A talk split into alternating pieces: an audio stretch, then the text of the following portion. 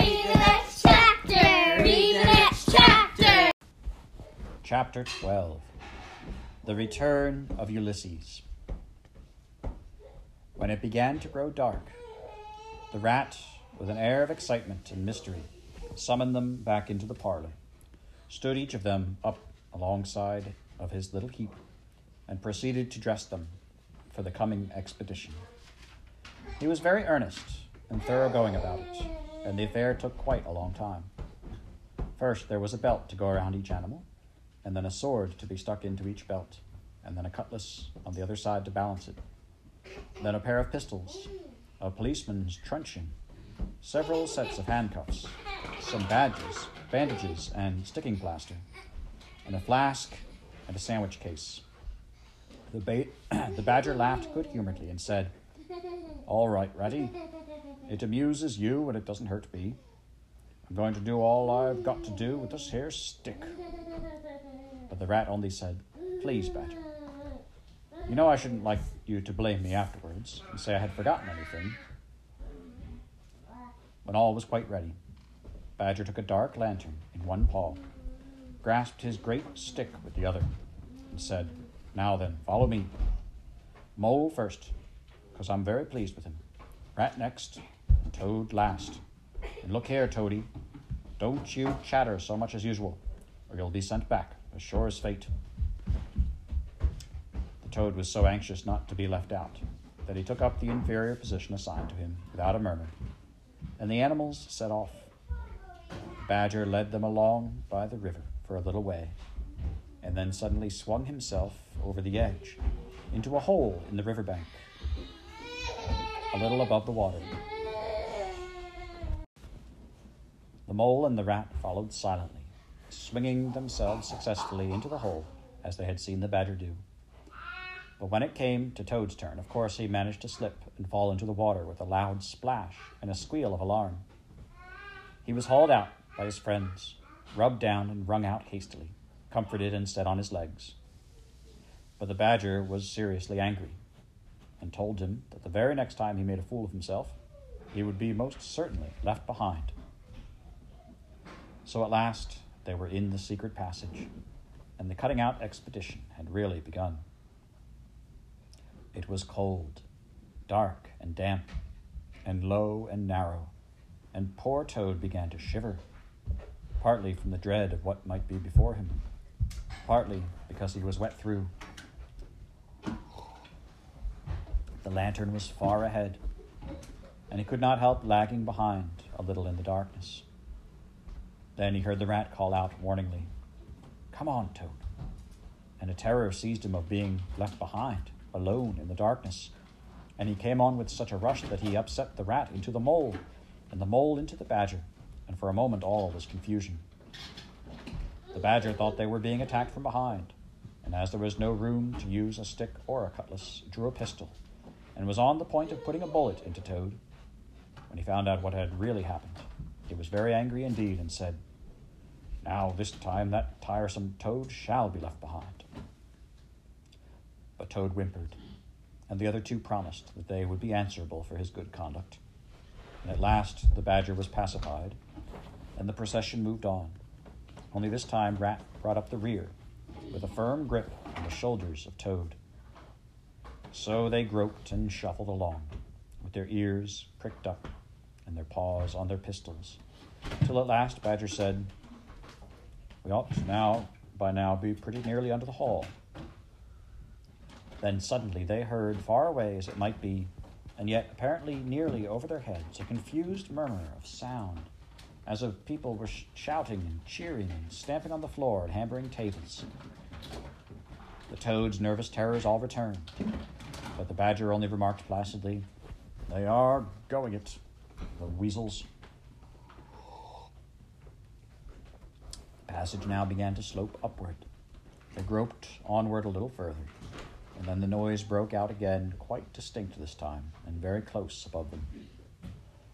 Hooray, hooray, hooray, hooray, they heard, and the stamping of little feet on the floor, and the clinking of glasses as little fists pounded on the table. What a time they're having, said Badger. Come on. They hurried along the passage till it came to a full stop, and they found themselves standing under the trap door that led up into the butler's pantry. Such a tremendous noise was going on in the banqueting hall that there was little danger of being overheard. The Badger said, Now, boys, all together. And the four of them put their shoulders to the trap door and heaved it back. Hoisting each other up, they found themselves standing in the pantry, with only a door between them and the banqueting hall, where their unconscious enemies were carousing. The noise as they emerged from the passage was simply deafening. At last, as the cheering and hammering slowly subsided, a voice could be made out saying, Well, I do not propose to detain you much longer. Great applause. But before I resume my seat, renewed cheering, I should like to say one word about our kind host, Mr. Toad. We all know Toad. Great laughter. Good Toad, modest Toad, honest Toad. Shrieks of merriment. Only just let me get at him, muttered Toad, grinding his teeth. Hold hard a minute, said the Badger, restraining him with difficulty. Get ready, all of you. Let me sing you a little song, went on the voice, which I have composed on the subject of Toad. Prolonged silence. Then the chief weasel, for it was he, began in a high, squeaky voice. Toad, he went to pleasuring gaily down the street. The badger drew himself up, took a firm grip of his stick with both paws, glanced round at his comrades, and cried, The hour has come. Follow me. And flung the door open wide. My, what a squealing and squeaking and screeching filled the air. Well might the terrified weasels dive under the tables and spring madly up at the windows.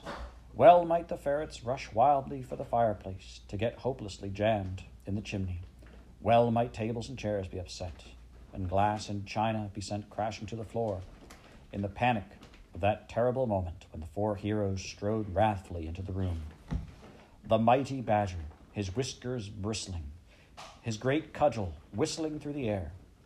Mole, black and grim, brandishing his stick and shouting his awful war cry. A mole, a mole. Rat, desperate and determined, his belt bulging with weapons of every age and variety. Toad, frenzied with excitement and injured pride, swollen to twice his ordinary size, leaping into the air and emitting toad whoops that chilled them to the marrow. Toad, he went a pleasuring, he yelled. I'll pleasure him. And he went straight for the chief weasel. There were but four in all, but to the panic stricken weasels, the hall seemed full of monstrous animals gray, black, brown, and yellow, whooping and flourishing enormous cudgels.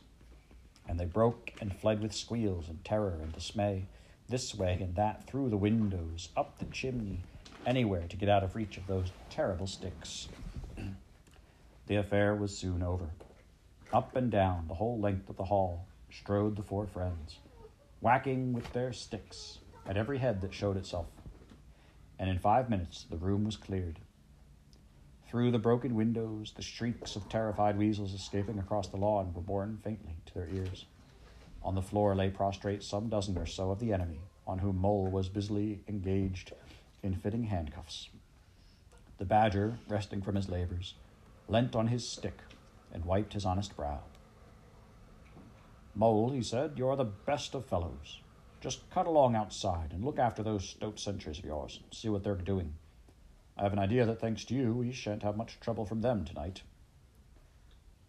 The mole vanished promptly through the window, and the badger bade the other two set a table on its legs again, pick up knives and forks and plates and glasses from the debris in the floor, and see if they could find materials for a supper. I want some grub, I do, he said, in that rather common way he had of speaking. Stir your stumps, Toad, and look lively. We've got your house back for you, and you don't offer us so much as a sandwich. Toad felt rather hurt that the badger didn't say pleasant things to him as he had to the mole, and tell him what a fine fellow he was and how splendidly he had fought, for he was rather particularly pleased with himself and the way he had gone for the chief weasel and sent him flying across the table with one blow of his stick.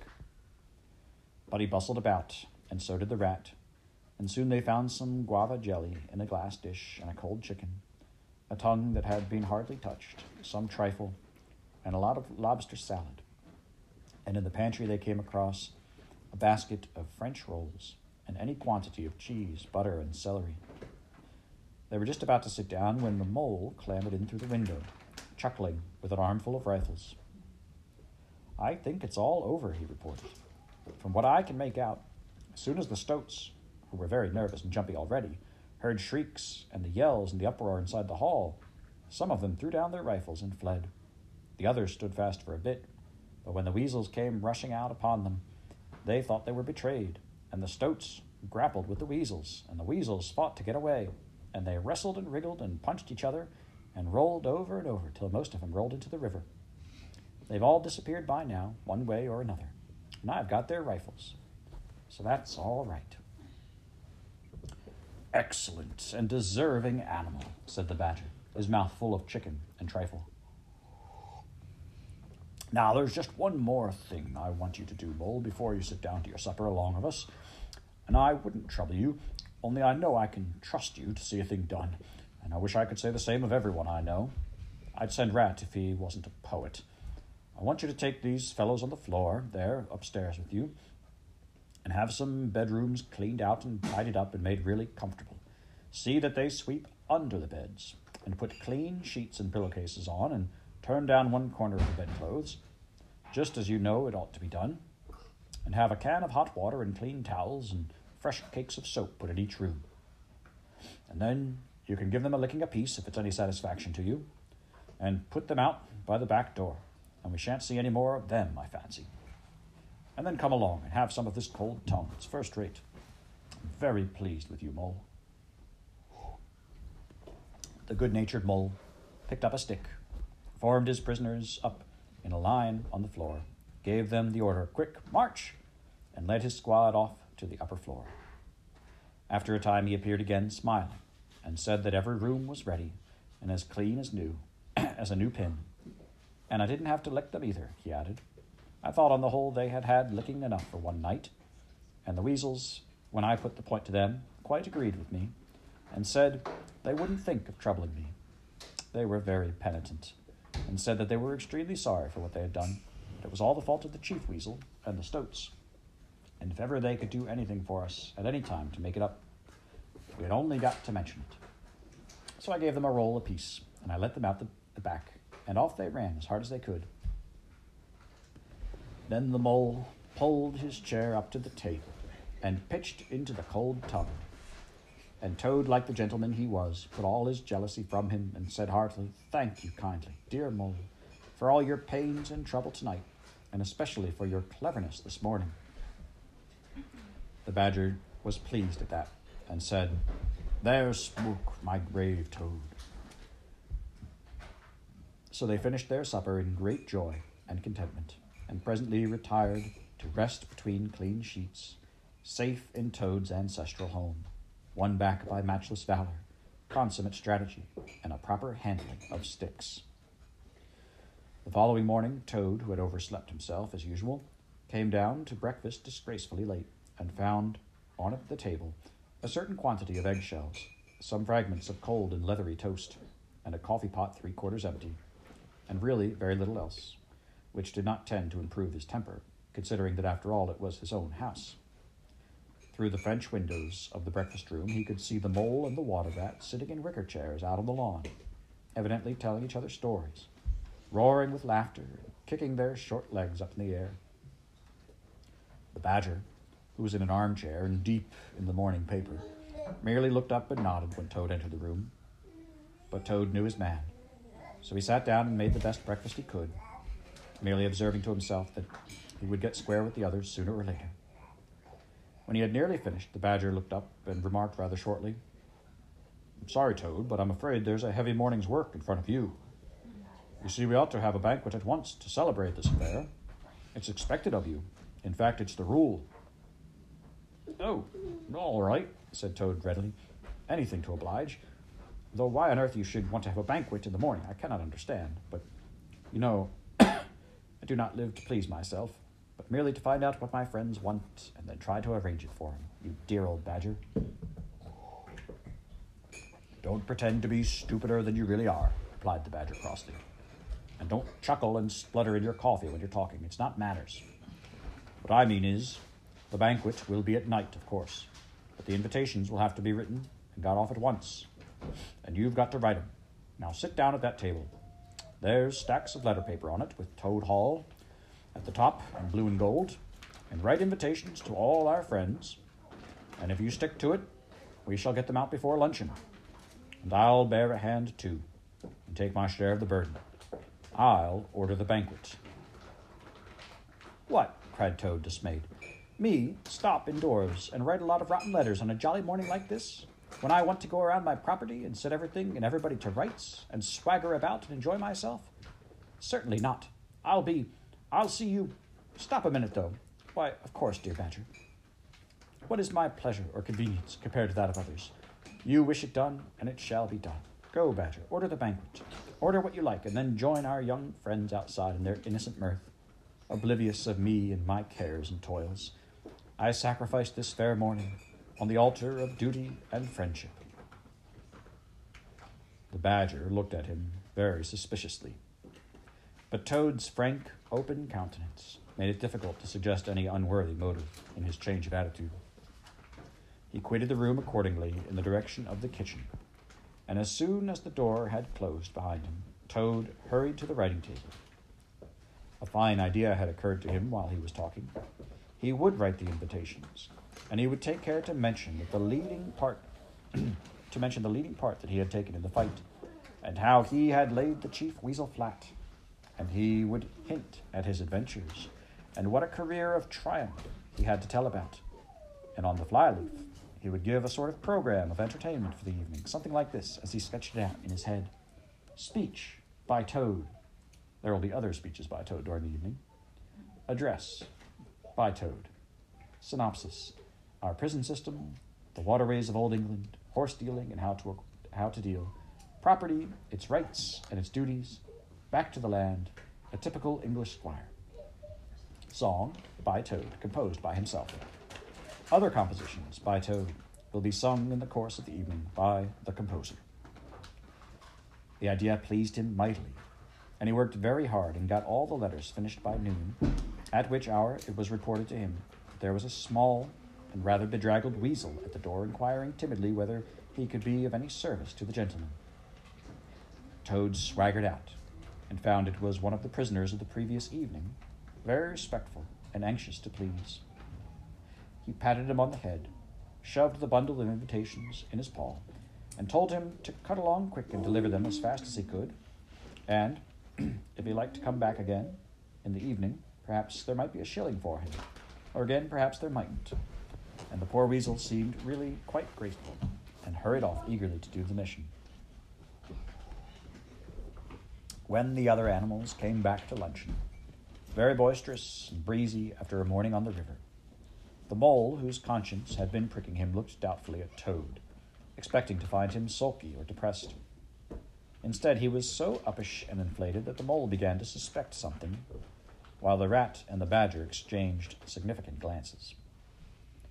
As soon as the meal was over, Toad thrust his paws deep into his trouser pockets and remarked casually, Well, look after yourselves, you fellows. Ask for anything you want. And was swaggering off in the direction of the garden, where he wanted to think out an idea or two for his coming speeches, when the rat caught him by the arm. Toad rather suspected what he was after, and did his best to get away. But when the badger took him firmly by the other arm, he began to see that the game was up. The two animals conducted him between them into the small smoking room that opened out of the entrance hall, shut the door, and put him into a chair.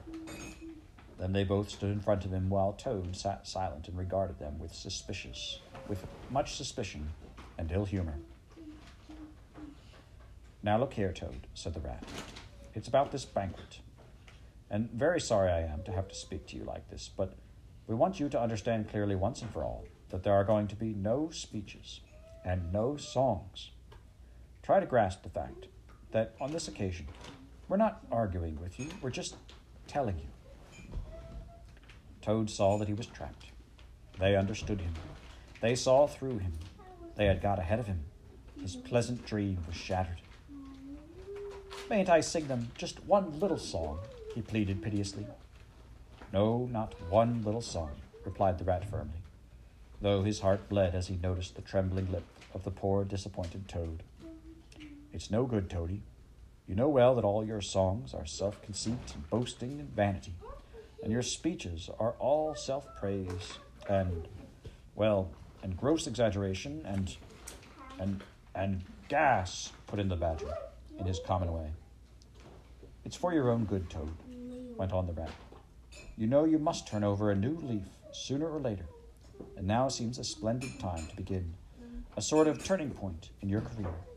Please don't think that saying all this doesn't hurt me more than it hurts you. Toad remained a long while plunged in thought. At last he raised his head, and the traces of strong emotion were visible on his features. You have conquered, my friends, he said in, bro- in broken accents. It was, to be sure, but a small thing that I asked, merely to leave, merely leave to blossom and expand for yet one more evening, to let myself go and hear the tumultuous applause that always seems to me somehow to bring out my best qualities. However, you are right, I know, and I am wrong. Henceforth I will be a very different toad.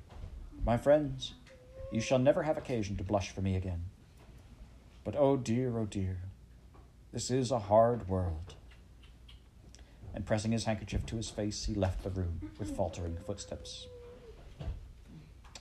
Badger, said the rat, I feel like a brute. I wonder what you feel like.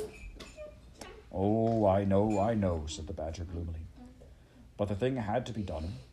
This good fellow has got to live here and hold his own and be respected.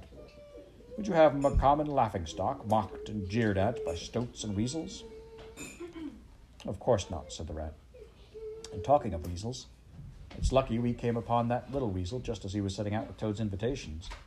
I suspected something from what you told me, and I had a look at one or two. They were simply disgraceful. I confiscated the lot, and the good mole is now sitting at the blue boudoir, filling up plain, simple invitation cards. At last, the hour for the banquet began to draw near, and Toad, who was leaving the others, had retired to his bedroom, who, on leaving the others, had retired to his bedroom, was still sitting there, melancholy and thoughtful, his brow resting on his paw. He pondered long and deeply. Gradually, his countenance cleared, and he began to smile long, slow smiles. Then he took to giggling in a shy, self conscious manner. At last he got up, locked the door, drew the curtains across the window, collected all the chairs in the room and arranged them in a semicircle, and took up his position in front of them, swelling visibly. Then he bowed, coughed twice, and letting himself go with uplifted voice, he sang to the enraptured audience that his imagination so clearly saw. The toad came home. There was panic in the parlor and howling in the hall. There was crying in the cowshed and shrieking in the stall when Toad came home. When the toad came home, there was smashing in of windows and crashing in of door. There was chivying of weasels that fainted on the floor when the toad came home. Bang go the drums, the trumpeters are tooting, and the soldiers are saluting, and the cannon they are shooting, and the motor cars are hooting as the hero comes. Shout, hooray, and let each one of the crowd try and shout it very loud in honor of an animal of whom you're justly proud for it's Toad's great day. He sang this very loud, with great unction and expression, and when he had done, he sang it all over again. Then he heaved a deep sigh, a long, long, long sigh. Then he dipped his hairbrush into the water jug, parted his hair in the middle, and plastered it down very straight and sleek on each side of his face and unlocking the door, went quietly down the stairs to greet his guests, who he knew must be assembling in the drawing room. All the animals cheered when he first entered, crowded round to congratulate him and say nice things about his courage and his cleverness and his fighting qualities. But Toad only smiled faintly and murmured, Not at all, or sometimes for a change, on the contrary. Otter, who was standing on the hearthrug, describing to an admiring circle of friends exactly how he would have managed things had he been there, came forward with a shout, threw his arm round Toad's neck, and tried to take him round the room to triumphal progress. But Toad, in a mild way, was rather snubby to him, remarking gently as he disengaged himself, Badger was the mastermind. Mole and the water rat bore the brunt of the fighting. I merely served in the ranks and did little or nothing. The animals were evidently puzzled and taken aback by this unexpected attitude of his, and Toad felt, as he moved from one guest to the other, making his modest responses, that he was an object of absorbing interest to everyone. The Badger had ordered everything of the best, and the banquet was a great success. There was much talking and laughter and chaff among the animals. But through it all, Toad, who of course was in the chair, looked down his nose and murmured pleasant nothings to the animals on either side of him. At intervals, he stole a glance at the badger and the rat, and always when he looked, they were staring at each other with their mouths open. And this gave him the greatest satisfaction. Some of the younger and livelier animals, as the evening wore on, got whispering to each other that things were not so amusing as they had used to be in the good old days. And there was some knockings on the table and cries of Toad, speech, speech from Toad, song, Mr. Toad's song. But Toad only shook his head gently, raised one paw in mild protest, and by pressing delicacies on his guests, by topical small talk, and by earnest inquiries after members of their families, not yet old enough to appear at social functions, managed to convey to them that this dinner was being run on strictly conventional lines. He was indeed an altered toad. After this climax, the four animals continued to lead their lives, so rudely broken in upon by civil war, in great joy and contentment, undisturbed by further risings or invasions. Toad, after due consultation with his friends, selected a handsome gold chain and locket set with pearls, which he dispatched to the jailer's daughter with a letter that even the badger admitted to be modest, grateful, and appreciative. And the engine driver, in his turn, was properly thanked and compensated for all his pains and trouble. Under severe compulsion from the badger, even the barge woman was with some trouble sought out, and the value of her horse discreetly made good to her. Though Toad kicked terribly at this, holding himself to be an instrument of fate, sent to punish the fat woman with mottled arms, who couldn't tell a real gentleman when they saw one. The amount involved, it was true, was not very burdensome, the gypsy's valuation being admitted by local assessors to be approximately correct. Sometimes, in the course of long summer evenings, the friends would take a stroll together in the wild wood, now successfully tamed so far as they were concerned. And it was pleasing to see how respectfully they were greeted by the inhabitants, and how the mother weasels would bring their young ones out to the mouths of their of their holes and say, pointing, Look, baby, there goes the great Mr. Toad. And that's the gallant water rat, a terrible fighter, walking along of him. And yonder comes the famous Mr. Mole, of whom you so often have heard your father tell. But when the infants were fractious and quite beyond control, they would quiet them by telling how if they didn't hush them and not fret them, the terrible gray badger would up and get them. This was a base libel on Badger, who, though he cared little about society, was rather fond of children. But it never failed to have its full effect. The end. Yay!